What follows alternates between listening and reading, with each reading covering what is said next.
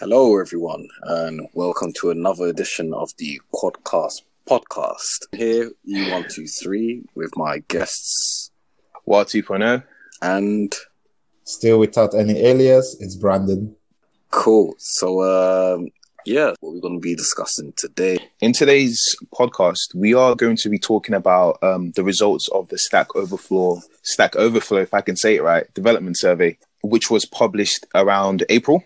It's been a topic we've always wanted to discuss. And last year, we literally sort of like live tweeted the results as we were reading it. So we've come up with like 21 of the most important results that we want to discuss amongst us and see what we think and see what some of the results were. So we hope you enjoy. Before we begin to discuss the results of Stack Overflow's 2019 developer survey, I wanted to provide a bit of information as to what Stack Overflow is for those of us who are new to programming or for those of us who have never used the site. In simple terms, Stack Overflow is a question and answer platform that allows programmers to ask technology-related questions regarding issues they may have with their code, software development questions, or anything related. Once a programmer has submitted their question onto Stack Overflow, they can expect to receive a response from expert programmers all over the world who are doing God's work and hopefully provide a solution to the programmer's question.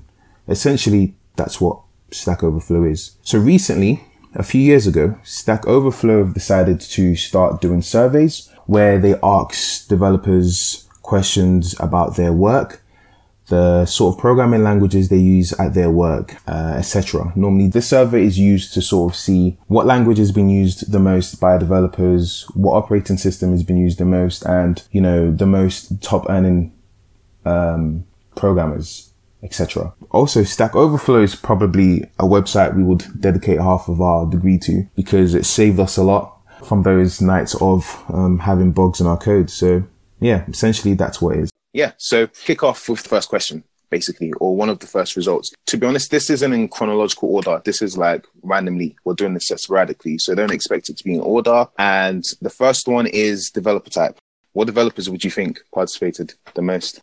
I read it earlier, but yeah. I think top of my head was going to be web developers because that's the area I am in. So I guess I was being biased. The top ones respondents were developers, basically, and that's full stack, back end, and front end, with full stack having 52% of respondents, back end having 50%, and front end having 32.8%, basically. So everyone else, of course, ranged from desktop to mobile to student, etc. So that's interesting to see. The next question is coding as a hobby. How many of the respondents code as a hobby? What do you guys think? E123, what do you think? The thing is with technology is a thing where the people who actually go into it really, it's not like, how can I compare it to like another field? Like, I don't know, maybe accounting or something like that or something else. It's like, once you get into it, it's like, because there's so much variations of what you can do with technology, it gives people the incentives to do stuff outside of work or in their own time. There's a range of things you could do with technology, such as build apps or, you know, even with AI, build robots or whatnot, just do crazy things with it. So it gives people the incentive to do something new or try something strange, if I could say, with technology. Yeah. So that's what really inspires people to do it as a hobby. So I'm guessing most people do it as a hobby. 100%, yeah, you're absolutely right about that.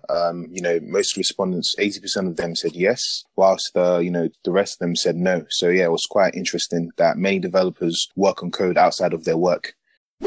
So another result was years since learning to code.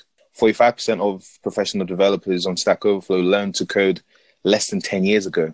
You know, 20% said less than 5 years ago. The majority of them said 5 to 9 years ago. That's when they learned to code. And wow, this is pretty interesting, given that, you know, people from the age of 20 to 35 were the majority of people who participated in the survey. So that means you're telling me that most of them probably started programming in their late teens or 20s. That's interesting. What do you guys think about that? How many years have you guys been programming, would you say? I think mine is 7 years. That's when I started uni, so 7 years ago. But I do know that some of the European students were already learning in their teens, so that would have been 10 years ago. So that 5 to 9 year mark, and even the less than 5 year mark is pretty spot on. And I think that also shows that this whole push for programming, or programming becoming one of the, you know, the hot topics and jobs that is in the, I mean, high demand. This is evidence of it, that people have had to resort, you know, to learning programming to be able to go into different job roles, and more people are coming into it. Yeah, absolutely. Absolutely. I think, yeah, mine would be like 7 or 8 since learning to code. Yeah. How about you, E123? Yeah, mine's about 7. Sweet, sweet, sweet. So, but in regards to professional developers, 13.4% of them said less than 5 years. The majority of them, again, said 5 to 9 years. And then the second largest was, you know, 10 to 14 years, which is, yeah, makes sense. Okay, so moving on to the next result. This is where it gets a bit interesting. So this is the result for writing that first line of code. What age do you think most people basically wrote their first line of code, or writ, I should say? If we're going based on just the previous result, yeah, it should still be around that. The highest of them should be around that 9, because for the professional ones, they have been learning up to 14 years. Mm-hmm. So it should be around that, you know, the first time they, you know, most people wrote a line of code would have been 14 years ago, and it should be hello world. That's like the first thing we all learned. Yeah. Almost in any programming language. Yeah, yeah, absolutely. Yeah, mine was hello world. Actually, no, my first line of code, I said in the previous podcast, it was some guy in my ICT class who was creating some Flash animation stuff, and I saw his Flash software do some crazy stuff with some backflips and stuff, and I was like, how did you do that? I want my animation to do that. And he just basically says, I don't know what it's doing, but he just copied and pasted like a fat chunk of code into my program, and it started doing the same thing. So I don't know if I'll class that as writing my first time of code, but that was the first time I sort of interacted with code. Yeah. How about you at E123? What would you say? Mine was, it was in college, but it wasn't really hello world. It was, what was it? It was VB.net and SQL. And, I think it was hello world, but my memory's strong in doing SQL so in college. But VB.net was there, but I can't remember like stuff. Okay. Yeah. That's interesting. I mean, being taught SQL first is kind of unorthodox in college. I think. It's interesting. But back to the results. So the majority of people wrote their first line of code when they were 14 to 15 years old, with 20%. The second highest is 17%, which was 16 to 17 years old. The next is 18 to 19 years old, which makes a lot of sense. If we were to look at the results by country, though, I'm not surprised by this. Most people in India wrote their first line of code when they were 17, I should say. For Brazil, it's 16. In America, it's 15, and we'll not be surprised by this one. In Poland, it's 14, and it makes sense because my mentor, he started programming since he was like 13, 14. It's mandatory for them or something like that. And for United Kingdom, is also 14 as well, which I'm pretty shocked by because I don't remember touching code when I was in secondary school. Do you guys recall? No, not in secondary school. I think probably I'm not sure. The people they're speaking to, maybe if, when we left school, like the curriculum changed a bit. I'm not too sure, but that's probably why. But yeah, I don't remember the secondary school touching code. Probably the people like maybe 10 years ahead of us and stuff that, you know, they were coding way long before us, basically. But then again, I guess we could also argue the same for right now. You know, the government have recently introduced a new thing whereby computer science has become compulsory to learn in secondary schools in order to ensure that, you know, UK meets up with the technology requirements needed, you know, because I don't know if you know, but UK right now, it needs a lot of developers right now, especially in London, in one of the results and another survey I was looking at. So the UK is trying to basically get more students to learn how to code, or get more students into STEM basically, and they're pushing that into curriculums. They're getting teachers to do more, you know, teacher training courses on computer science. And I think, yeah, this is definitely going to be different for younger generations. I mean, one of my younger siblings learned programming like in primary school. Do you see what I'm saying? So it's already as young as that. And I think Brandon also has a similar experience, don't you, Brandon? Yeah. So my little sister right now, she's in year 6. So she's already learning programming. And I taught her a bit of HTML as well. So she's been playing around with some programming. My colleague daughter, I think she's in year 10 or 11, and she's already doing like Python, advanced programming and things like that. But funny enough, when E123 said VB, I just remember that actually in college was when I wrote my first line of code, which was VB, and we're creating a calculator. And I even did human-computer interaction, and we did some back-end stuff with Flash as well. So yeah, I guess my first line of code wasn't actually 7 years ago, but probably like 9, 10 years ago. Oh, interesting. And I still hate programming. We'll get to that later. Lastly, in regards to gender, women wrote their first line of code later than men. And that's not surprising. You know, for women, it was by 17. They wrote their first line of code. And for men, it's by 15. So we can see there's still a lot of work to do in terms of inclusion, in terms of women in tech, and encourage more women to basically get into tech, basically. So yeah, I found that data interesting as well. And the other genders as well. I think it was 14 as well. Oh, yeah. So you got the non-binary and the gender non-conforming with 14. So they actually learned to program early as well. So yeah, thanks for reminding me. Yeah, so moving on to the next result. In terms of other types of education, the majority of the respondents said that they taught themselves how to code, basically, that they're self-taught. So 85.5% of them said they're self-taught, followed by taking an online course in programming or software development, and followed by contributing to open source software, and followed by received on-the-job training in software development, which I think is interesting in terms of self-taught. As crazy as it sounds, even though I did study computer science in uni, I would consider myself a self-taught programmer because I actually taught myself the majority of programming. I think uni only sort of gave me the hint or the idea. I had to basically go back and build things to see what the language is capable of. And yeah, I guess that's the whole point of teaching in uni, I guess. I don't think they're meant to teach you the whole thing in general. I think they're meant to give you an idea. But what would you guys say? Would you guys say you're self-taught, or would you say, you know, you had to be sort of pushed by education to learn a programming language? I think it's a bit of both with me. Because in uni, they did like teach you the foundations, but then with that foundations, you'll then have to build your own stuff basically through courseworks and other things. But yeah, I would say to get that extra information, if you want to try something new, you probably have to teach yourself the language if you want to basically take it a step further, because university doesn't really take you to learn that extra, be in that advanced level. Mm-hmm. So yeah, I would say a bit of both of it. Actually, just before Brandon says something, to clarify myself, what I was trying to say is that I learned more about programming than in uni, basically. Oh, right.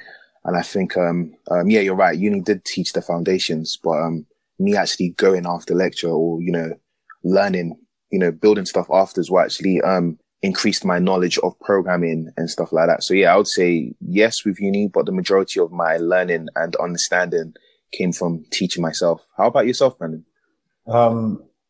I think for me, mine is slightly different in the sense that, as everyone said, you do get that foundation from uni, but because I picked the database side of it and went into a role, I was privileged to have experienced people around me to actually add on to the knowledge I had already. So I didn't have to do too much going out to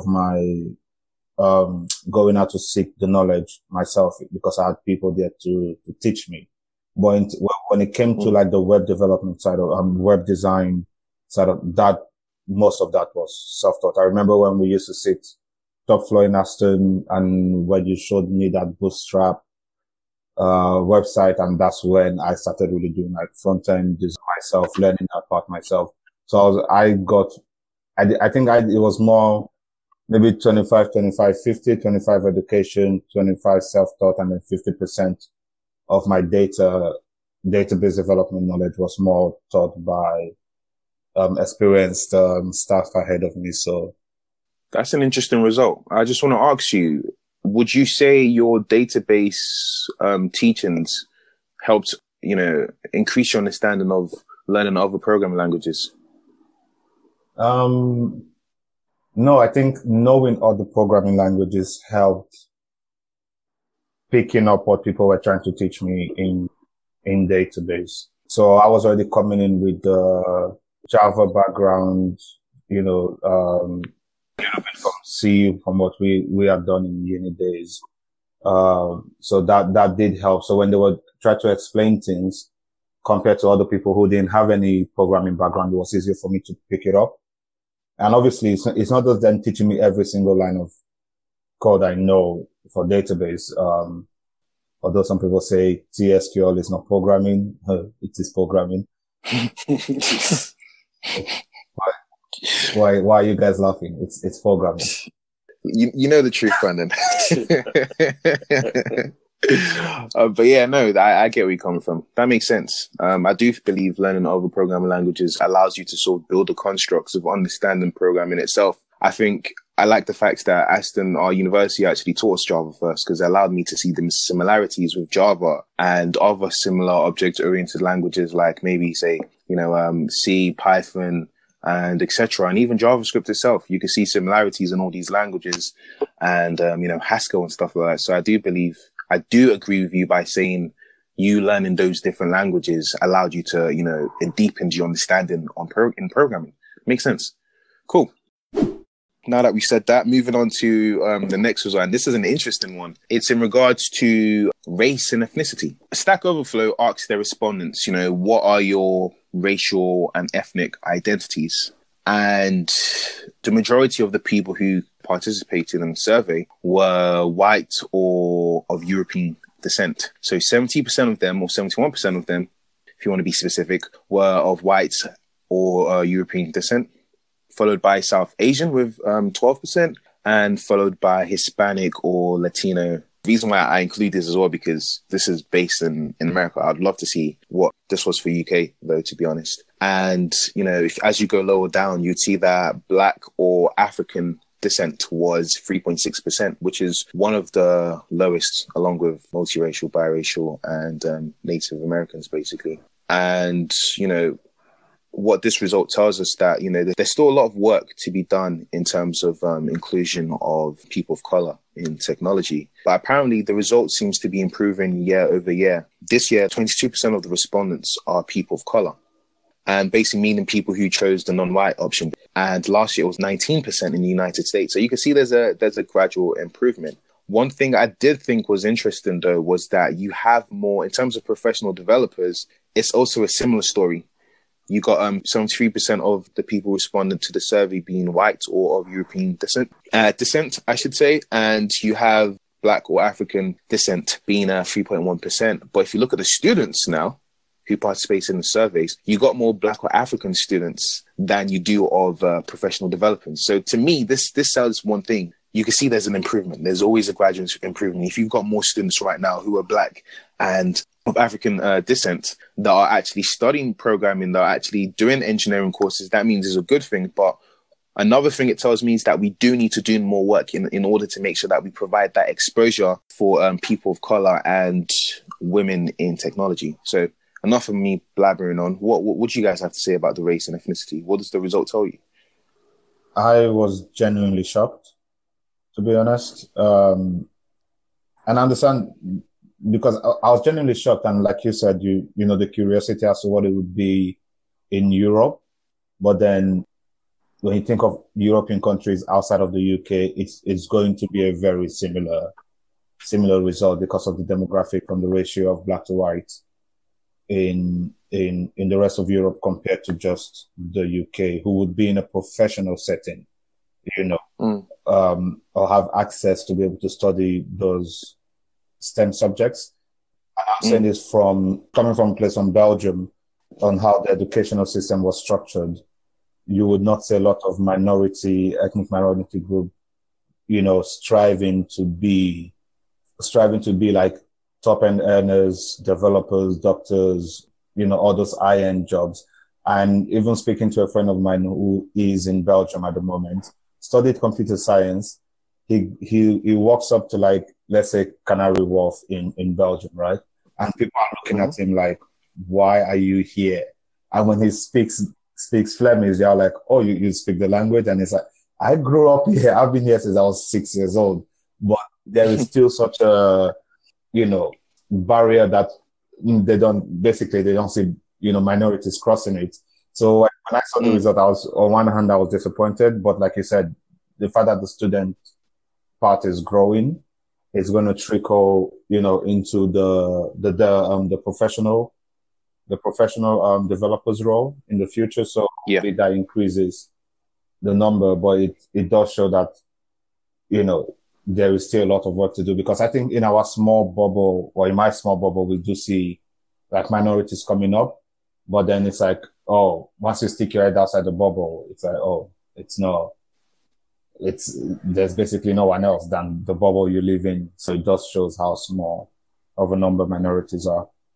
Absolutely. Just before E123 said something, just to add on to what you said, in terms of that bubble thing, you're absolutely correct. Because when I was, you know, when we were in uni, me seeing you guys and a couple of the other people of color in our year, it made me think that, you know, oh man, there's lots of different, like, you know, ethnicities, minorities, you know, studying computer science. But not until when I went to do my placement and me being like, you know, the second black guy, the second programmer, basically, like it was only two black people that are programmers. So if you look at it on a low level or on a local level, what I mean by that is basically my surroundings, you would think that, oh man, this stuff is improving because I see my peers. So you'd think it's improving, right? But if you look at it on a high level, sort of like when you expose yourself into organizations and companies, you'd see that, man, there's actually a few of us.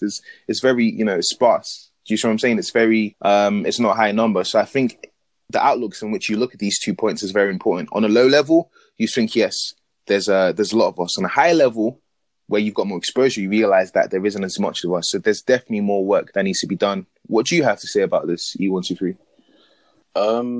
Yeah, I was a bit shocked because, as you said, like, within our bubble, we see like people who look like us as developers, and they're talking about the stuff they've developed and whatnot. Especially when online, when I see these African or black developers or people who do like talks online and stuff on YouTube or whatever the case may be. Yeah, you just think, okay, cool. Like in the back of my mind, I don't think there's an issue because I always see it.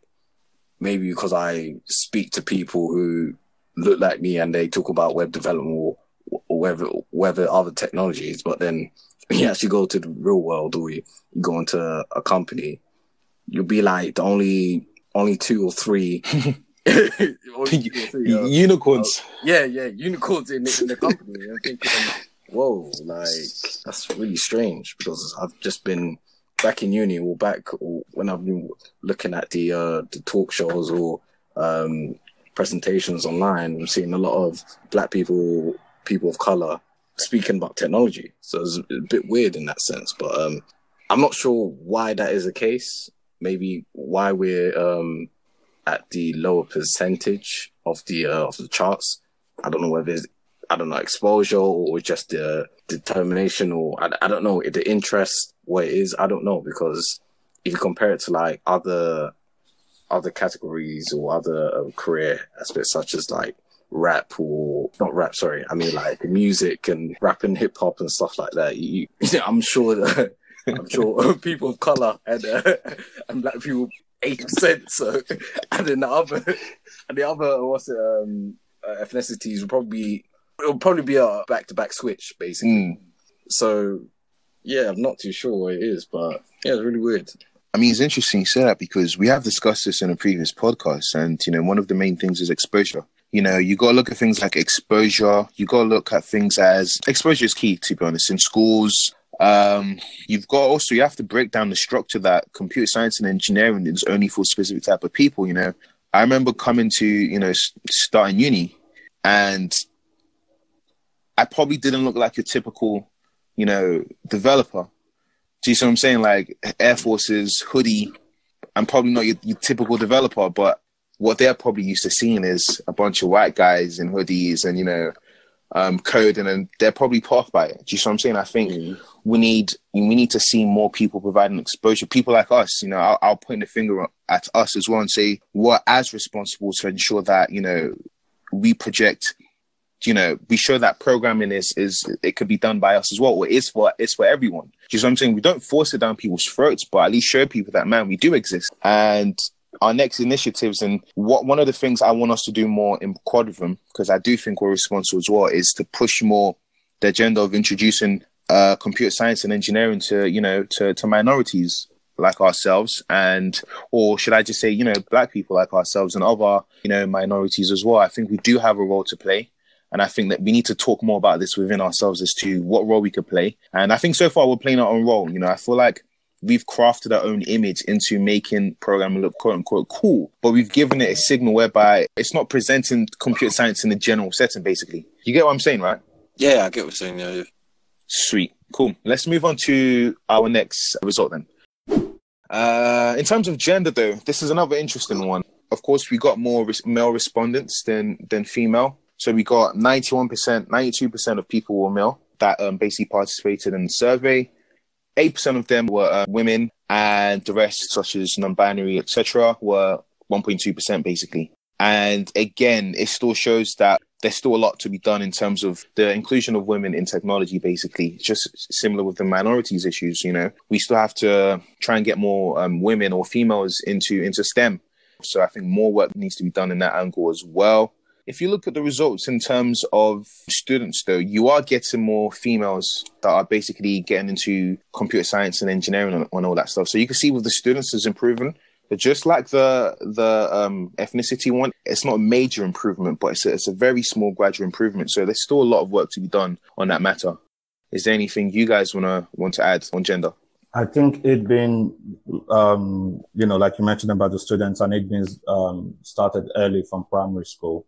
I believe it will, to some extent, level the playing field by the time student gets to uni, and then they can actively pursue it.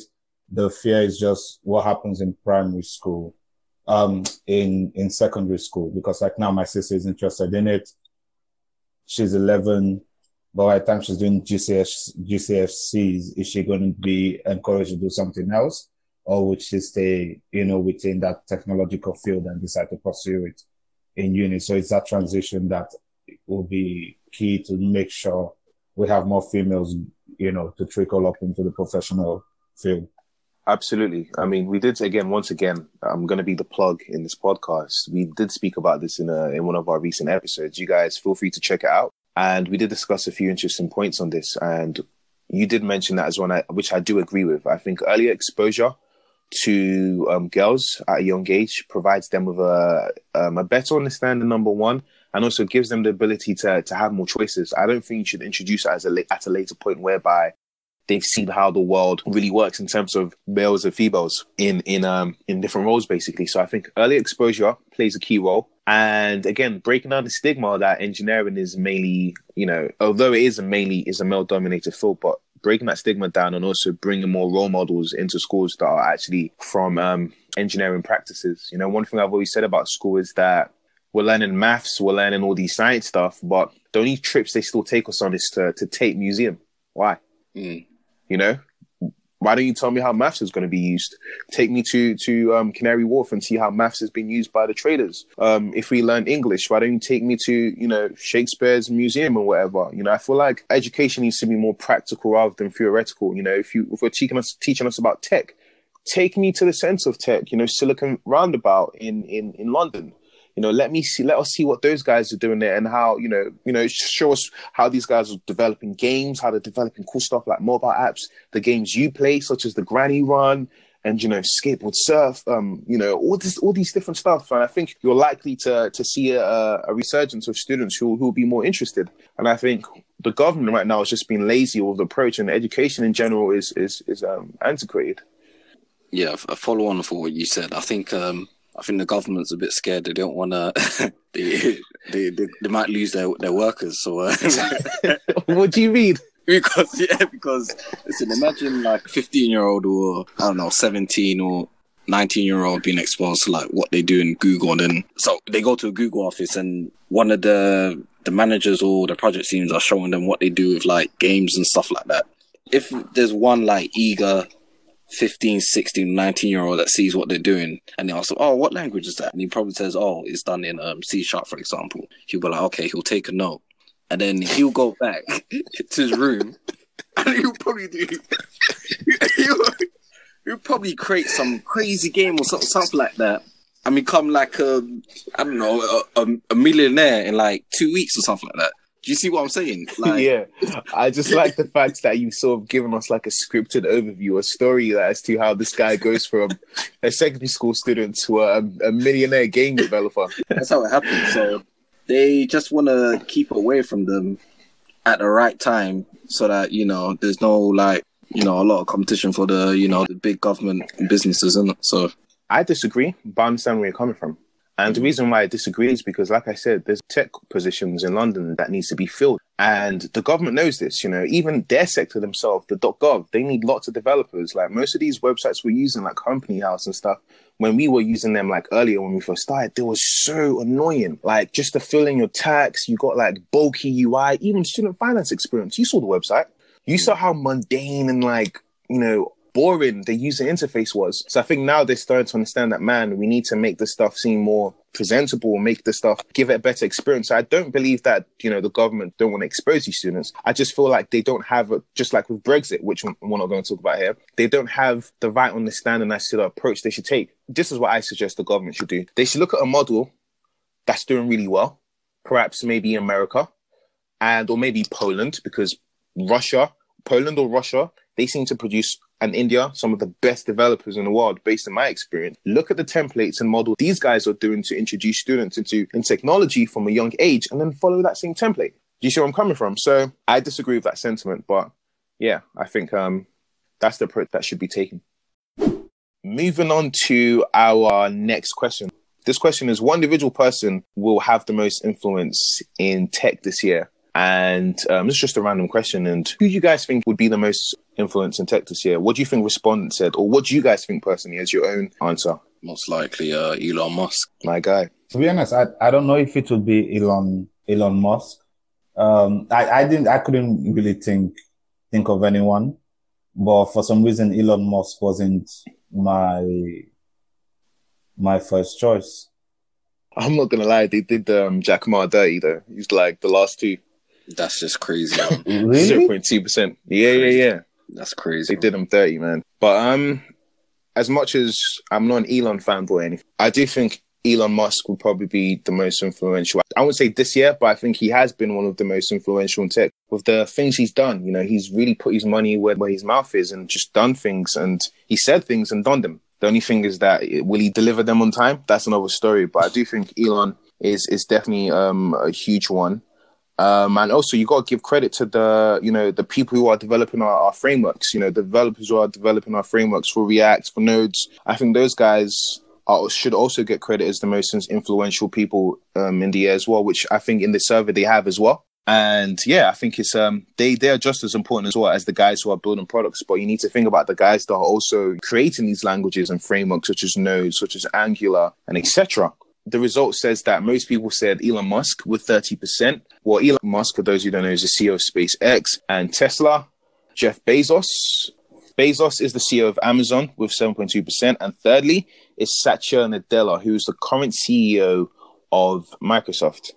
And fourth, people were, you know, very humble by saying me/myself with 2.5%. And then, you know, fifth, they put a guy called Donald Trump on the list. So, I don't know what they were thinking. I really don't know how he's going to influence tech, but maybe they're trying to troll people, or maybe they're trying to say probably by the regulations he's going to put in, that's probably how he'll influence it. Because if you look at what's already happened with Huawei, he's banned them in America. Yeah. And in itself, that's influencing tech. Do you understand? Whether that's positive or negative. So I found that interesting. And then you got other people like Mark Zuckerberg lower down, and other people, creators of programming languages, people that lead AI and stuff at Google and stuff like that. So yeah, but those are the main four, basically. What do you guys think about this result? I agree with the Donald Trump one, when you said it's, you know, he will influence you, because he did have that meeting with, well, he had one with the head of Twitter, but that was for some other random reason. Yeah. Beginning of his presidency, he did meet with all the major heads in technology in America, and you know, the different policies he has been implementing will affect technology, especially in the States, as this was, you know, done in the States. But then also I was saying it could be reverse psychology, where, you know, with people trying to prove or disprove certain of his claims, you know, might encourage people to go out there and create something, which, you know, in turn, where people said me or myself, they might be speaking for themselves. So now it's going to get a bit more interesting. We're moving on to languages territory. In terms of programming, scripting, and markup languages, developers were asked, you know, which ones they used the most, and yeah, which ones commonly used by developers, basically. And JavaScript, again, JavaScript always appears like, seventh time. This is the seventh year in a row that JavaScript is the most commonly used programming language, followed by HTML/CSS with 63.5%, then SQL with 54%, and Python with 41.7%. But another thing that's interesting in this result is that Python has risen in the ranks again, basically. Python keeps growing fast as the major programming language of today, beating C# and PHP the year before. So I think that's pretty interesting and very relatable to me as well. And in terms of professional developers, the results look similar as well. Do you guys have anything to say in terms of these results for the most used programming, scripting, and markup languages? There's one called Rust. I've never seen that before. Yeah, but it's not a scripting or markup language. So no, is it just a framework? Oh no, you're right. Yeah, it is on the list, but it's more of a programming language. Oh, okay. Yeah, it is. Yeah, but we're gonna discuss that further. Oh. Further now. Yeah. So it's interesting. What did you want to say, Brandon? I just want to say, can we please give an applaud to SQL? Oh my goodness! How did I know this was coming? Oh my days, this guy. For sticking in the top three, if this was a PMFT, we would go, can we please stop laughing at my preferred choice of programming? Thank you. Thank you, ladies and gentlemen. Oh my goodness. All right, we let you have your moment there, Brandon. No worries. Moving on to web frameworks. The most used web frameworks today, judging by the respondents' response, is jQuery with 49%, React with 31%, Angular in third place with 31%. And the same similar could be said for the professional developers as well. If you're looking at the least used web framework, you would see Drupal, Ruby on Rails, which I'm triggered by, and Laravel, which I'm sure James would be triggered by and gutted about. But it is what it is. What do you guys think about the results in terms of web frameworks? Funny enough, I did my dissertation on Drupal. In uni, that was my research and how to build something with Drupal. So I'm actually surprised to see it on the list. But yeah, I'm actually surprised how low Laravel is. But then this goes back to the bubble thing I was saying. I'm in a bubble whereby the things I hear about compared to everything else going out there, because I don't know Express. Never. It's a JavaScript framework. What did you want to say, E123? Yeah, I wanted to say, a bit surprised with Laravel, especially... I heard from James and I heard it from someone else as well about, you know, how useful Laravel is. And I thought it would be like, you know, a lot popular than it is on the survey. But, you know, I was a bit surprised about that. If we look at other frameworks and libraries and tools that were mostly used by the developers who responded to the survey, Node.js is ranked highest, followed by .NET with 38% and followed by .NET Core. Then followed by Pandas, which I'll be honest, I've never heard of, and followed by React Native, which I found interesting. Moving on to the next result, in regards to the most used databases by developers, based on people who responded to the survey, MySQL was the highest with 52%, followed by PostgreSQL and thirdly, Microsoft SQL Server. And last year, MySQL was the most commonly used database. Postgre has taken second place spot this year, basically taking Microsoft SQL Server out of second place, which I found interesting, actually. I haven't really used Postgre much. We used it in uni, on that group project. Anything you have to say? Microsoft SQL Server is probably most commonly used, like in most industries I see. Yeah, it's interesting that Postgres and MySQL up there. Well, I think MySQL's mostly used like web development and stuff. So it's understandable. But Postgres, that's a bit surprising for me. But yeah, I'm surprised by Postgres as well because when I was in placement, I was mainly working with Microsoft SQL Server, and that was what was used mostly by enterprises. So that is a shocker for me. Moving on to most loved, dreaded and wanted languages. So what do you think is the most loved language? Most loved, possibly, I'm guessing, is it JavaScript or Node? Maybe.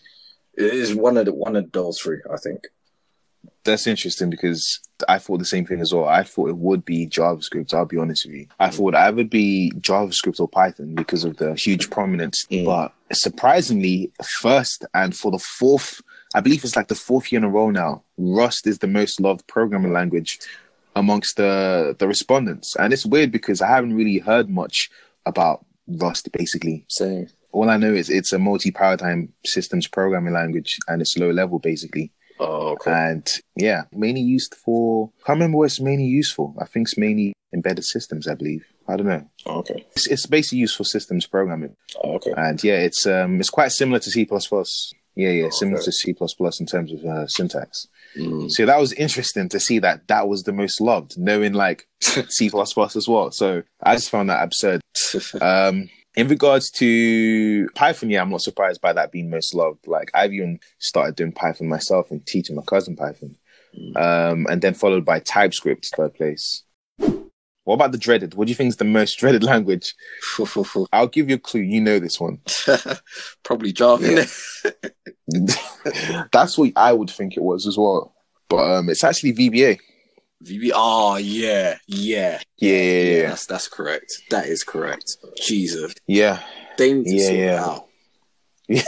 They need to sort it out. Seriously, man. Come on. Apparently, VBA and Object-C are basically the most dreaded languages most dreaded in terms that a high percentage of developers who are currently using the languages, they express that they have no interest in continuing to do so. Don't blame them. Which is interesting. And then you've got like PHP in fourth place or like fifth place. And I'm like, man, I am not surprised by that. Like, I am not touching PHP again.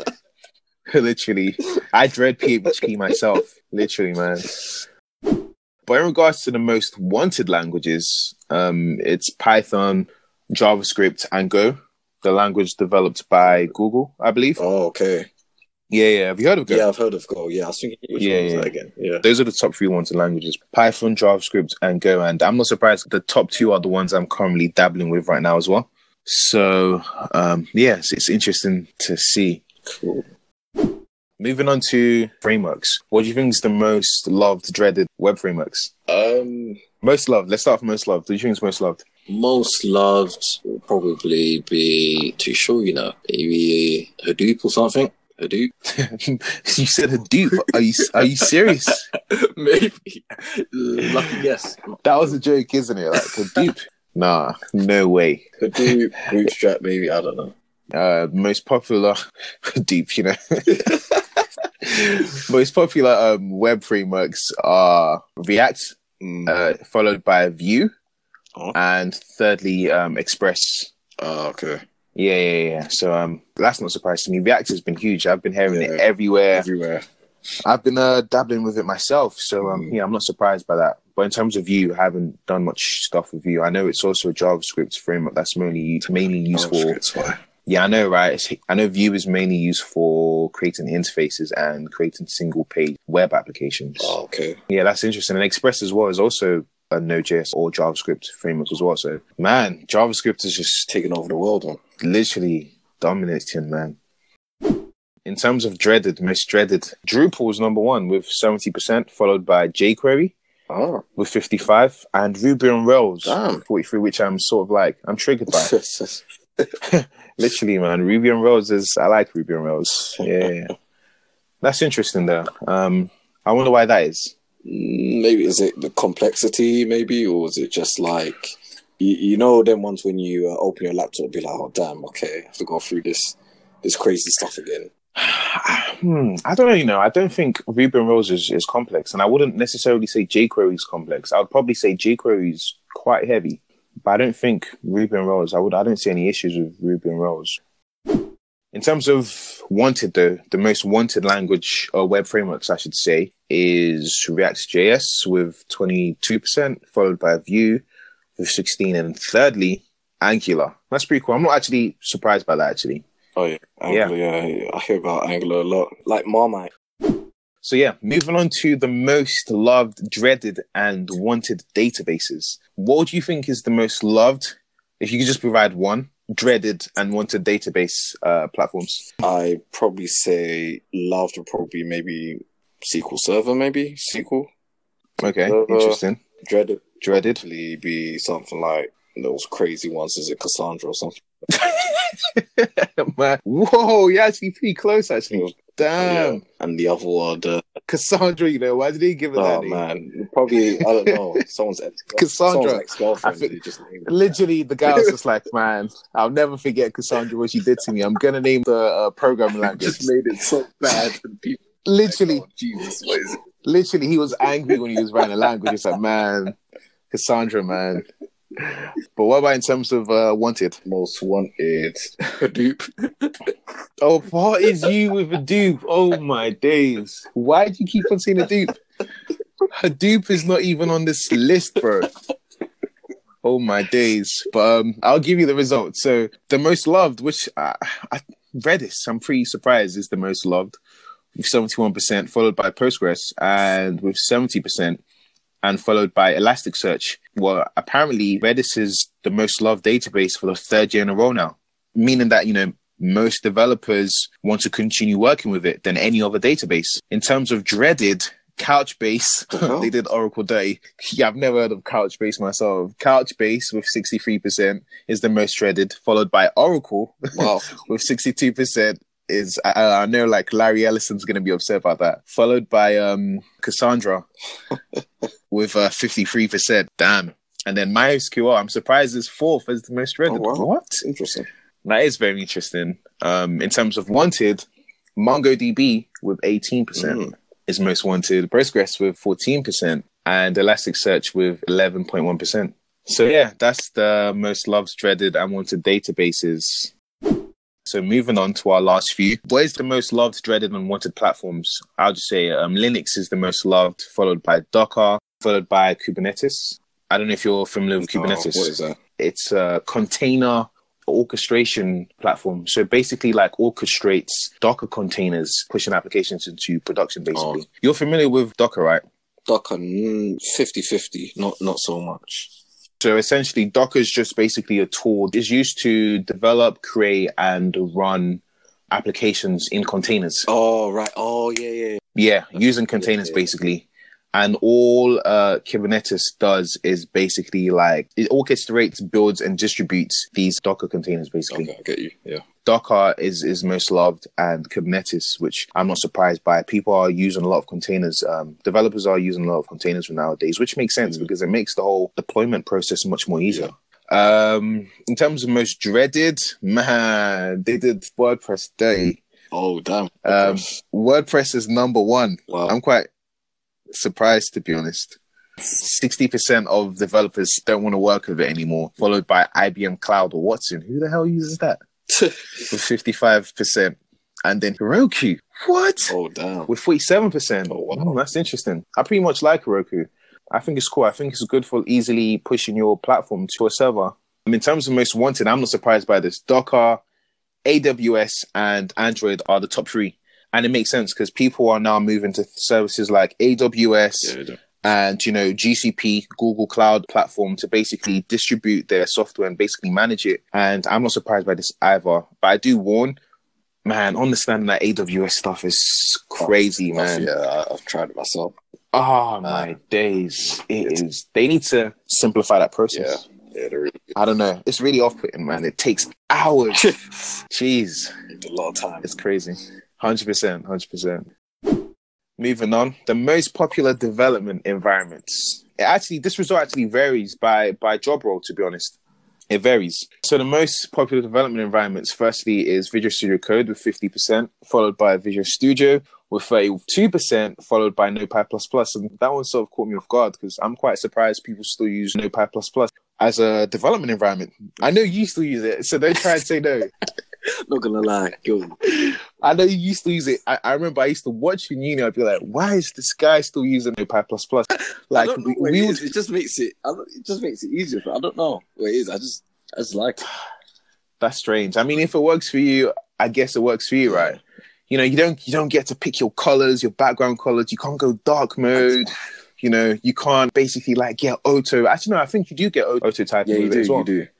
Oh, so correct. Yeah, as long as you go in the right language settings. Okay, cool. But you don't get the other perks that we get in VS Code or Sublime. I mean, all the dark mode and stuff, that's not really essential for me. Dark mode is the future. Dark mode is... I'm kidding, man. It's optional for me. No, I'm joking, man. Yeah, there's nothing special about dark mode, literally. It's just, they've just literally changed the color of your editor. So yeah, that makes sense. In terms of web developers, their top three is Visual Studio Code, Visual Studio, and Notepad++. In terms of mobile developers, so Android Studio, Visual Studio Code, and Xcode for mobile developers, those were the top three. And for site reliability engineers and DevOps, they use Visual Studio Code was number one for them. Vim, secondly, and IntelliJ, which I found interesting. Data scientists were more likely to use IPython/Jupyter, which I've never heard of. I've heard of Jupyter. Oh, you've heard of Jupyter? I said I've never heard of Jupyter. Oh, never? Oh, okay, cool. And moving on to the last one, which I think is quite interesting. This is in terms of salaries worldwide, based on developers who respond to this survey. What languages are associated with the highest salaries worldwide? What would you say? Most likely JavaScript. Okay. Yeah, JavaScript, Node, or TypeScript, those type of languages. I would have said the same thing as well if I didn't see the results of the survey. But it turns out Clojure is number one, followed by F-sharp. What? Followed by Go and Scala, or Scala, however you pronounce it. Yeah. So Clojure with $90K in dollars, that is. Then F-sharp with $80K and Golang with $80K as well, which I found interesting. Interesting. And this is globally. If you look at the bottom, the roles associated with the least salaries, it's Java with $52K, C with $52K as well as assembly. And as you go up, JavaScript is with $56K. I was pretty surprised. If you look at America though, languages associated with the high salaries, it's Scala or Scala. And it's that's with $143K in America. You can see the differences now. Remember when I was telling you about the salary in America, how it's different? Yeah, you can see it already here. Yeah. Scala is $143K. Clojure is $139K. And Go with $136K, which is interesting. And even languages like JavaScript, you'll still get $110K, and SQL, you'll still get $110K, and HTML and CSS, you'll still get $105K. So you can see the difference with salaries in UK and US, basically how they differ. Yeah. But in terms of that last result, would you say you're surprised by that? Yeah, very surprised. I thought JavaScript would be well up there. Yeah, but I'm guessing because Go and Scala's a bit new, probably be more demanding, really. So high wages. Yeah, my question is coming back to that. Why do you think JavaScript would be number one then? Because of complexity. And because of demand as well, because I see a lot of adverts for JavaScript developers or web developers with knowledge of JavaScript and jQuery and whatnot. So I would have expected, them to be way up there. I understand. I see where your logic is going there. In my understanding, I think that those languages are up there based on complexity. And I feel the languages that require a lot of expert knowledge, those are the ones that basically you get high pay for. in my understanding, basically. And yes, Scala is pretty new, to be honest. So it makes sense why they would give developers again high pay for it, as well as F-sharp, which I'm not sure when F-sharp was released. Like what? Yeah, 2019 as well. Okay. Which is interesting. Go, yeah, I'm not surprised by that, actually. So it's a new language as well that's gaining prominence as well. So you can see that these new languages that do require a deep understanding of the language are associated with the highest salaries, basically. So yeah, that's a wrap with the Stack Overflow Developers Survey. I think it's been pretty interesting, some of these results we've seen, and some of the things we still need to do in technology in terms of inclusion, and, you know, other areas, and in terms of exposure and stuff like that, basically. So yeah, now we hope you've enjoyed this segment, and hopefully it's been useful to you in one way or the other. Now we're going to move to our Tech in Africa segment.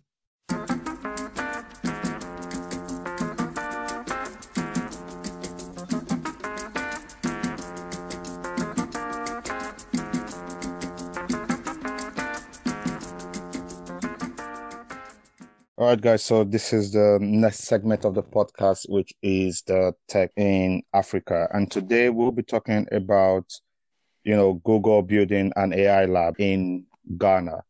And first, this came up last year. There was an article in 2018 that came up on CNN, but then it came back, it's popped up again this year, 2019. You know, I'll just give a quick background as to why this has come up. So, when you have to help me with his name here, Eric Schmidt.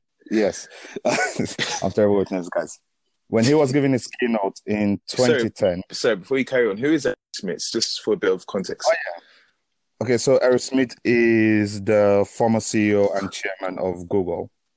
And to be honest, I don't even remember who is the current. The current CEO is a guy called Sundar Pichai.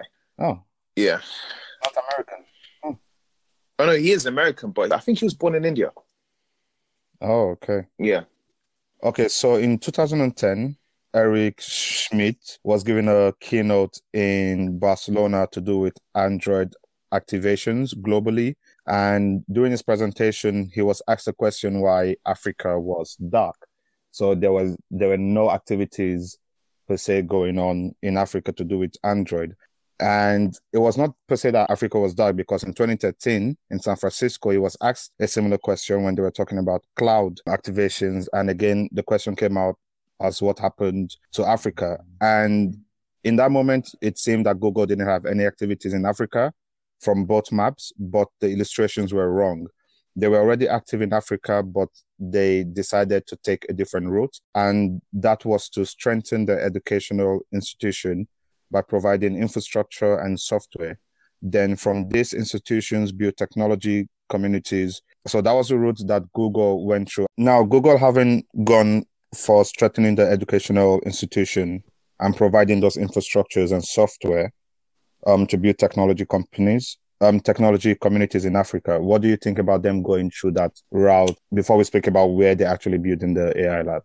I think it's actually great. You know, I think it's a great foundation to start from institutions because, you know, I went to an event back in November, a Google event called Flutter. And Flutter is basically a new language that Google's introducing. And one thing that kind of shocked me whilst at this event was the amount of developers that were from Nigeria, like from various locations, from the north, from the east, and, you know, different locations. And so I asked one of my friends, why is there so much? Because he's from Nigeria. And I was asking him, like, why is there so much, like, you know, developers in Nigeria in this event? He was like, man, Google's got this thing called Developers Network that they're building, basically.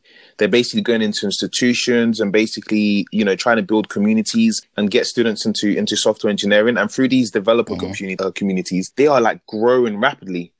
And I was like, man, this is great. And then hopefully this will basically allow there to be more communities where, you know, research has been done, where, you know, discussions about technology has been made, and thus take us to the next level of, you know, having research center where we could basically do research. So I think, yeah, it's a great plan. What do you think?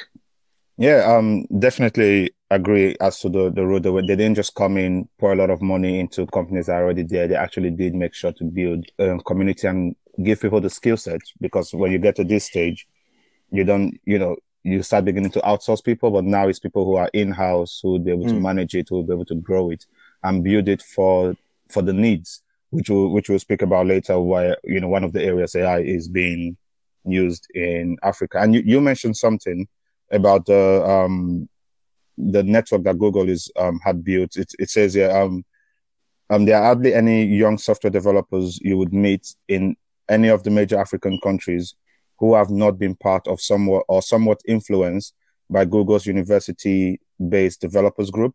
Mm-hmm. And so Google was not actually ignoring Africa. They were just trying to figure out a solution. And this solution has now come in many forms: massive infrastructure projects, digital skills training for millions, investment into Africa's startup ecosystem, and most recently, the announcement of the artificial intelligence laboratory. And you mentioned you met a lot of developers from Nigeria, but Google opted to go build their AI in Ghana. So I guess we can say Ghana beat us at one thing.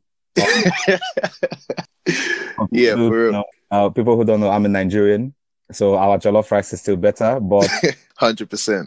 Thank you. But I guess they were the most suitable to handle something of this scale. And the reason that being is Ghana has relative stable electricity, relative security, and a decent internet infrastructure. It also has some of the best tourist destinations in the developing world. All of this presents, without any hype, present Ghana as one of the best countries to actually build an AI lab. It says Ghana has also become a melting pot for education in the sub-region over the years because of its relative stability of the country and the high standards of its institution. And funny enough, you remember we actually spoke about the lady who built the solar farm.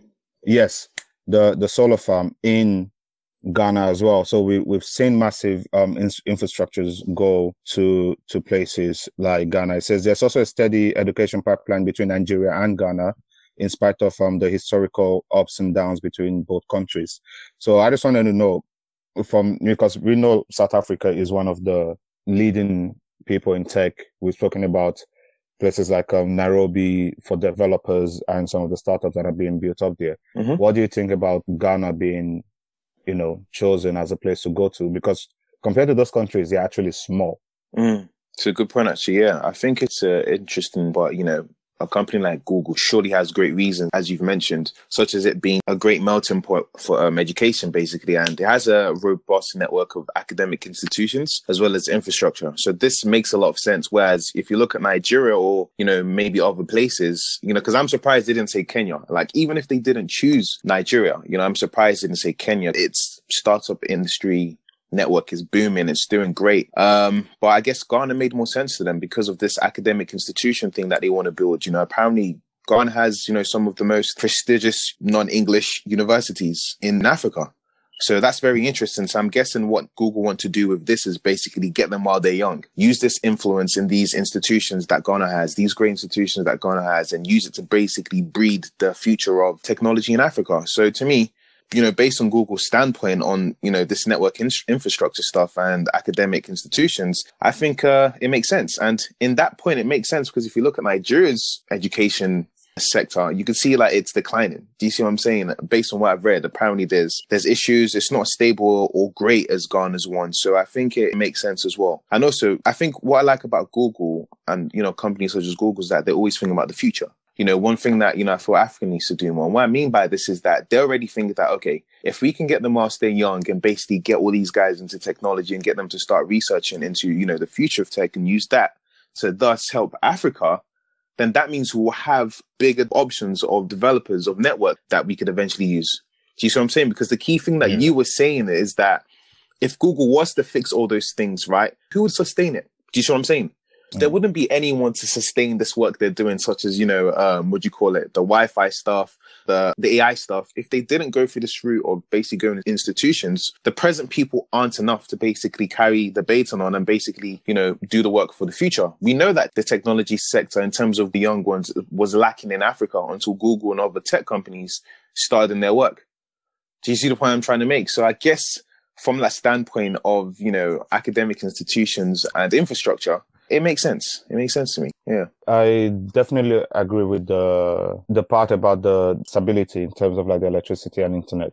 Even in one of the articles, the writer mentioned that the internet speed he gets in Ghana is compared to California, Like, it's actually on par. Wow. But if you go to a place like Nigeria, and we all know that there are issues with electricity, stability, that would already be a cost. Mm. You can't, I don't even think you can run, you would have to have a generator to have everything running 24/7, you know, and that is something you don't, you know, it's just an extra hassle to deal with. And then you have security issues as well in certain places in Nigeria.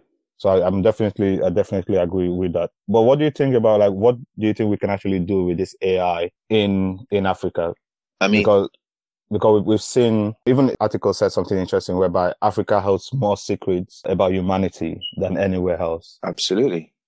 Anywhere else in the world. And they're already working on big projects with other European countries to discover or bring certain things to life, especially historical things back to life. So where else do you see this going? Absolutely. I mean, like, I'm going to sound like a broken record if I keep saying this, but the article just basically said what I've been saying in all our podcasts, and you could go and backtrack it, because in all our podcasts, I always say that if we applied the technology that we'll currently have in the Western world, such as AI, such as, you know, data analytics and the other, you know, forms of technology we use here, and we took it back to Africa, Africa would be like one of the greatest, would be the greatest continent, because Africa itself has unique problems in which these technologies can help solve.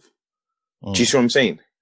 For example, you know, when we spoke about the Uber stuff, you were saying, should we get Uber in Nigeria or something like that? Or maybe I misconstrued what you were saying. And I was like, no, we need to solve our own, we need to create apps that solve our own unique problems. So imagine bringing a technology such as AI into Africa.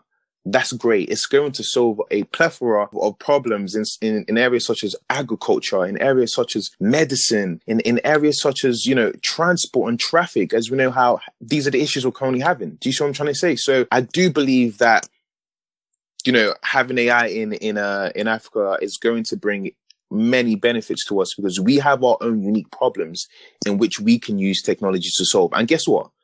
Once we use technology to solve these unique problems, guess what we can do? The Western world can use it to learn from us and see how they could use how we've used AI to solve some of the issues they're having or going to have. Do you see what I'm trying to say? That's the beauty of having different continents. We all have unique problems in which need solving.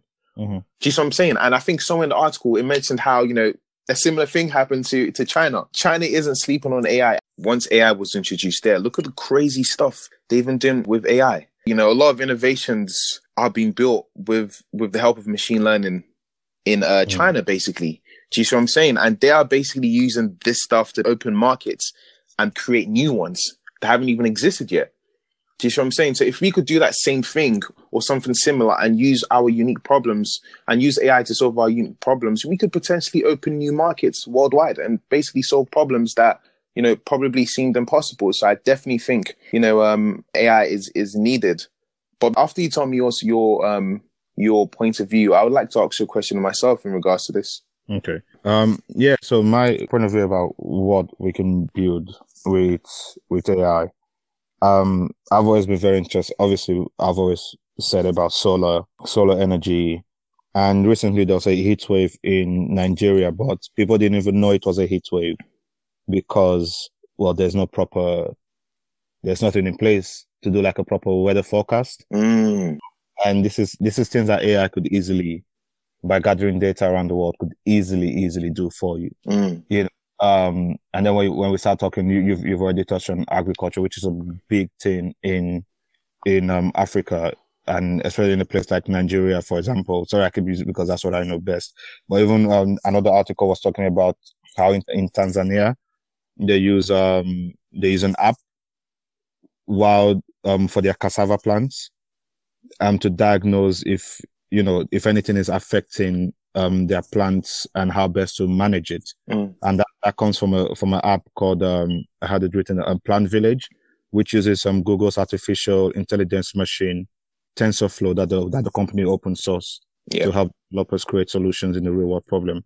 So we're already seeing them playing around with it, and this goes back to what, sorry, when you highlighted about the educational part and when you met other developers, having people who understand our problems in-house, you know, and giving them that power to be able to build something to create solution that in turn can go back you know, out to the Western world to say, okay, look, this is how we fix something that you're probably not facing or that you could be facing soon, you know. So, yeah. Absolutely. And even like recreating historical, because I saw there's an ad that Google put out about how they're using AI to complete like pictures of historical sites. And if we think about all the places that have been destroyed across the whole of Africa through colonization, like those are things that AI could bring back. Can you imagine the history we could unveil and, you know, things we could learn that had happened thousands of years ago? That would just be simply amazing. Absolutely. No, you're absolutely right. I agree with that. There's a plethora of things that could be done with AI in Africa, to be honest. And there's still a lot that, you know, we don't know that AI can do even in the Western world. So yeah, it's really great thing happening. But my question to you is, because I always like to bring a balance. I like to bring, you know, an opposing view as well. Why shouldn't AI come to Africa? That's my question. Why it shouldn't? Yeah. Are there any, you know, reasons why you think? Do you have any opposition about this, basically? Like, is there anything that creeps you out about AI coming to Africa or that we're doing this, basically? That's one of the things I was going to ask earlier, because even in the article they mentioned about data privacy, and we know that the way AI, one of the key parts of AI is the data we feed into it, and it takes that to, you know, then generate more data and use that information to build this intelligence. And who knows, maybe it's a stigma or PTSD or whatever. I'm being dramatic, but just the idea of the amount of things we're going to be letting into the artificial, you know, giving the amount of knowledge we're feeding back in. And also the fact that I've always had a thing about big corporations having, I don't have an issue with big corporations having control of certain things, but having control of certain things that would impact a continent like Africa. So you guys would have always heard me be a bit tense or hesitant when it came to how China was investing in different countries in Africa. We had a podcast about that. You know, so this is another thing where Google is the one driving this, right? So we're basically feeding all that back to Google. So it's not a case whereby the artificial intelligence shouldn't come to Africa. It's a case of who is driving it. What are we giving up for it?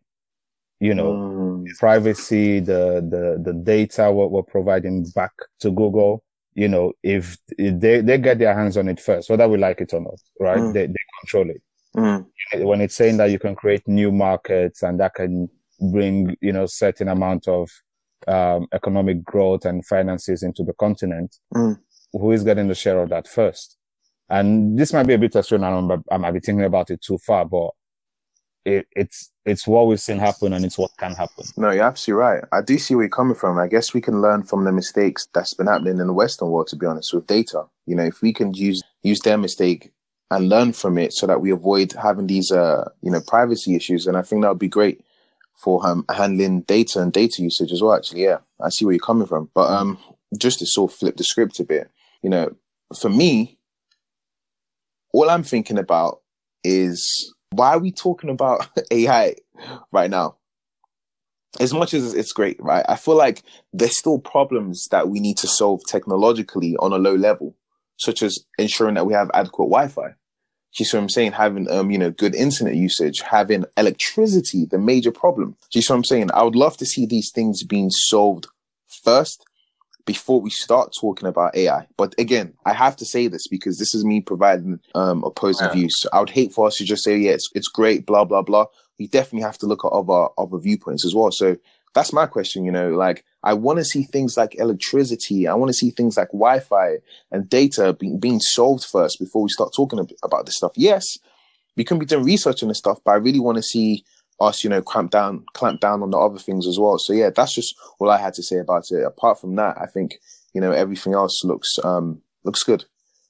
Yeah, that's a fair point. And I think that's why I wasn't too, like, when they said it was going to Ghana, I wasn't too bothered, because I know that electricity issue is a big issue in a place like Nigeria. And I wouldn't be expecting I mean, if you're Google, would you want to invest your money to fix that issue first, knowing the stuff that you're going to go against? And this is where it's not tricky to balance between a company who Google are still a money-making company.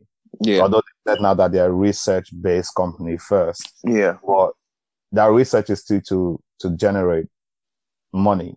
Absolutely. And if you're going to try and fix something like electricity in a place like Nigeria, for example, it won't work because there are certain people who have a stronghold over that particular part of, you know, the country. Absolutely. No. So yeah, and I agree with what you're saying. Like, definitely there are things we probably should be investing our money on. Yeah, should be building towards. But absolutely no. Don't get me wrong.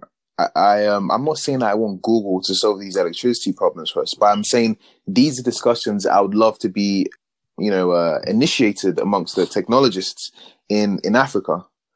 Do you see what I'm trying to say? These are the huge topics I want to be discussed, and I want to see progress on basically before we start talking about Google. In no way am I saying, you know, Google should fund this. I don't think they should, because then we'll be giving them too much power, and they've already got a monopoly already.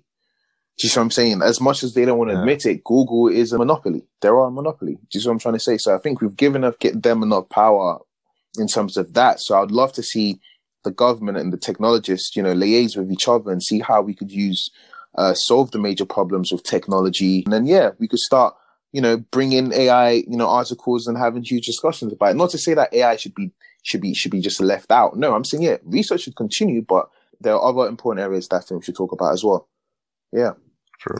But also, before we do wrap up, one thing we have to give a shout out to the guy that's basically leading, you know, the research facility, the AI research facility in Accra. His name is Mustafa Cisse, and he's the one that's going to be basically leading the AI Intelligence Research Lab in Accra, Ghana.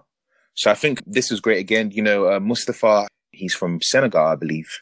I might be wrong on this, but I think, yeah, he is from Senegal, and he basically studied maths and physics at Senegal University. He then went on to study machine learning with a master's and PhD degree in Paris.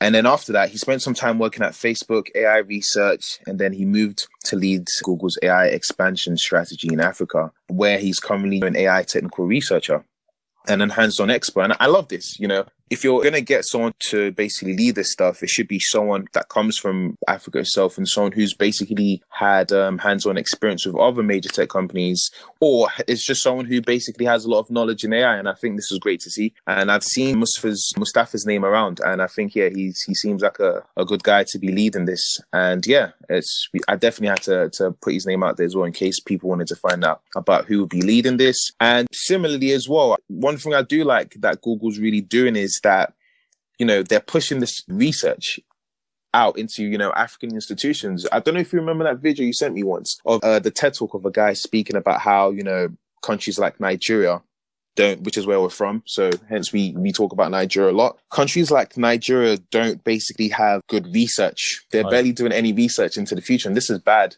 because of the future of Nigeria and Africa.